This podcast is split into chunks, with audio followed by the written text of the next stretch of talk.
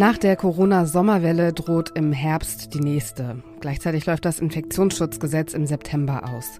Welche Maßnahmen die Ampel für sinnvoll erachtet, darum geht es gleich. Außerdem ist die Ukraine in dieser Folge Thema, gleich zweimal. Der belarussische Präsident Lukaschenko wirft der Ukraine vor, Belarus mit Raketen beschossen zu haben. Und wenn Sie die Was jetzt Folge heute früh gehört haben, dann wissen Sie, dass in Lugano in der Schweiz der Wiederaufbaugipfel der Ukraine stattfindet. Gleich geht es um die Ergebnisse, die der erste Tag gebracht hat. Sie hören das Update von Was jetzt, dem Nachrichtenpodcast von Zeit Online mit Azadeh Peschman. Der Redaktionsschluss für diesen Podcast ist 16 Uhr. Im September dieses Jahres, genauer gesagt am 23. September, ist es soweit. Die rechtliche Grundlage für das Infektionsschutzgesetz läuft aus. Das ist zwar noch ein wenig hin, aber wenn man bedenkt, dass auch der Bundestag in die Sommerpause geht, nämlich nächste Woche schon, dann bleibt nicht mehr allzu viel Zeit darüber zu beraten, mit welchen Maßnahmen den, damit wird zumindest gerechnet, steigenden Zahlen im Herbst begegnet werden kann. Erste Vorschläge wurden jetzt schon mal ausgetauscht. Gesundheitsminister Karl Lauterbach hält einen erneuten Lockdown für ausgeschlossen. Aber Schulschließungen zieht er als allerletztes Mittel in Betracht, denn man wisse ja nicht, welche Virusvarianten kämen.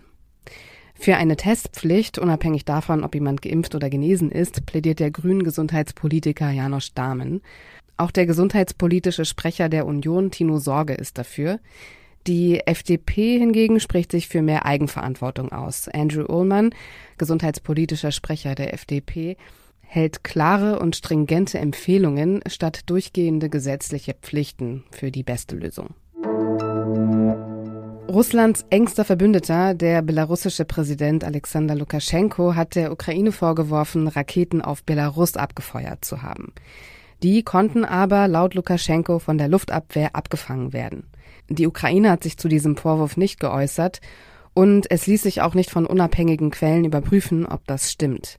Belarus steht im Ukraine-Krieg an der Seite Russlands und hat das am Wochenende auch nochmal betont und erklärt, dass Lukaschenko Putins Vorgehen von Tag 1 an unterstützt.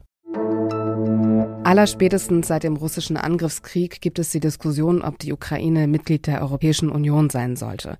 Immerhin hat das Land mittlerweile den Status Beitrittskandidat. Auch für andere Länder, die ehemals sowjetisch besetzt waren, eröffnen sich gerade neue Perspektiven. Für Georgien zum Beispiel. Ein Land, das eigentlich ein Paradebeispiel dafür ist, dass eine Bevölkerung der EU gegenüber ziemlich positiv gegenübersteht. Gestern fand schon zum dritten Mal eine Großkundgebung statt. Hunderte Demonstrantinnen sind vor dem Regierungspalast geblieben, um dort zu übernachten, haben aber betont, dass die Proteste friedlich bleiben werden. Warum das Land aber immer noch nicht den Status eines Beitrittskandidaten hat, darüber spreche ich jetzt mit Michael Thumann, außenpolitischer Korrespondent der Zeit und Leiter des Moskau-Büros. Hallo Michael. Hallo Azadeh. 80 Prozent der Bevölkerung ist für einen EU-Beitritt. Ist diese EU-Begeisterung neu? Nein, die ist gar nicht neu. Die ist schon 20 Jahre alt mindestens schon Anfang der 2000er Jahre in der samtenen Revolution. Die EU hat eigentlich immer die Rolle eines Magneten gespielt, der auch in Georgien wiederum zu Veränderungen geführt hat.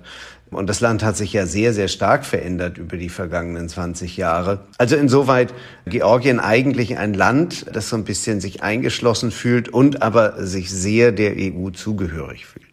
Die EU-Kommission hat Moldau und der Ukraine den Kandidatenstatus verliehen. Georgien hat nur eine Beitrittsperspektive bekommen, obwohl es ja einst mal eine Vorreiterrolle innehatte im Vergleich jetzt zur Ukraine und zu Moldau. Was ist in den letzten Jahren passiert? Das Land hat einfach starke Rückschritte in seinem politischen System gemacht. Es ist zur Geisel geworden einer populistischen Partei, einer Westentaschenbewegung eines Unternehmers, der heißt Bizina Ivanischvili, ein Unternehmer, der schon vor zehn Jahren dieses Parteienbündnis Georgischer Traum gegründet hat und der georgische Traum, dem ist es seither gelungen, sich das politische System des Landes untertan zu machen. Und äh, das sieht die EU naturgemäß kritisch. Und äh, es ist aber so, dass halt äh, zwischen der Regierung und zwischen der Opposition und vielen Demonstranten auf der Straße seit langem ein Gegensatz besteht und, und ein Streit über die Richtung des Landes. Und die EU hat letztendlich mit dieser Entscheidung, sie nicht zum Beitrittskandidaten zu machen, da auch so eine Art Zwischenzeugnis ausgestellt.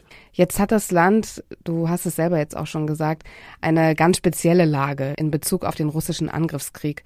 Da hat die georgische Regierung zum Beispiel Russland überhaupt nicht kritisiert. Gibt es da auch einfach eine bestimmte Abhängigkeit, weshalb sich das Land jetzt nicht unbedingt darum bemüht, Mitglied der EU zu werden? Diese Regierung laviert da extrem. Sie hat sich den Sanktionen des Westens gegen Russland im Gefolge des Ukraine-Krieges nicht angeschlossen. Und dieser Lavierkurs aber, dieses Schwanken zwischen Moskau und dem Westen wird wiederum von der Bevölkerung stark kritisiert. Und meinst du, dass die Bevölkerung, die ja wirklich sehr pro-europäisch eingestellt ist, dass die es schaffen könnte, durch Proteste, durch Demonstrationen die Regierung dazu zu bewegen, mehr dafür zu tun, dass sie Teil der EU werden? Ich glaube, dass es der Bevölkerung derzeit schwerlich gelingen wird, die Regierung in irgendeiner Form zu stürzen oder eine neue samtene Revolution zustande zu bringen. Da würde wahrscheinlich auch Russland, würde Putin, dem ja diese Art von Revolution und politischen Veränderungen ein absolutes Gräuel sind und der da aktiv gegen ankämpft, der würde wahrscheinlich auch wieder eingreifen, dann auf Seiten der Regierung. Also da halte ich eine Wiederholung für ausgeschlossen. Aber es könnte durchaus sein, dass durch den permanenten Druck der Straße die Regierung sich genötigt sieht, offener auf die EU zuzugehen, äh, Zugeständnis zu machen im Bereich der Rechtsstaatlichkeit. Also dass sie im Grunde genommen so ein paar Signale Richtung EU machen, die dann die EU wiederum bewegen, mit der Regierung enger in Verbindung zu treten, neue Angebote zu machen. Das halte ich für durchaus möglich, würde aber noch lange nicht zu einem Beitritt oder einem Beitrittskandidatenstatus führen. Vielen Dank dir, Michael. Sehr gerne. Im schweizerischen Lugano beraten gerade 40 Geberländer, internationale Organisationen und Finanzinstitutionen darüber, wie man die Ukraine wieder aufbauen kann. Man geht davon aus, dass der Wiederaufbau hunderte Milliarden Euro kosten wird. Das Treffen geht morgen weiter. Zum Abschluss soll in der Erklärung von Lugano festgelegt werden, wie die Hilfe konkret aussehen soll und wer welche Aufgaben übernehmen wird. Und wenn Sie sich jetzt denken, der Krieg, der ist noch gar nicht vorbei, warum jetzt dieser Gipfel?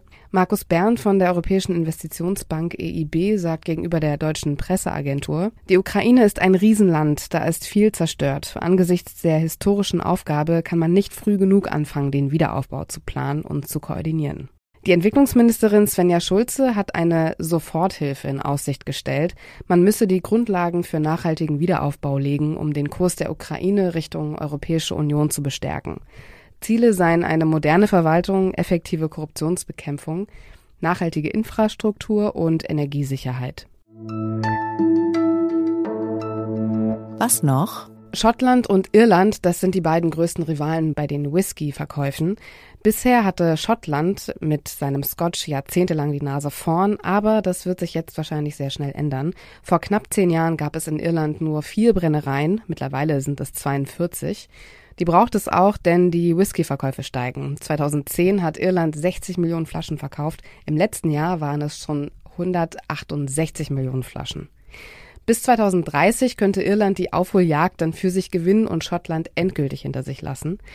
Whisky wird übrigens ganz generell, also ganz unabhängig von Irland und Schottland, immer beliebter. Die Verkäufe steigen weltweit und es kommen auch neue Länder auf Seiten der Produzenten dazu. Japan zum Beispiel.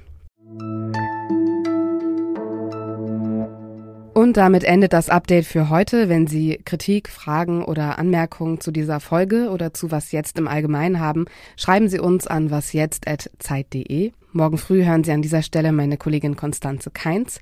Ich bin Azadeh Peschman. Ihnen noch einen schönen Abend.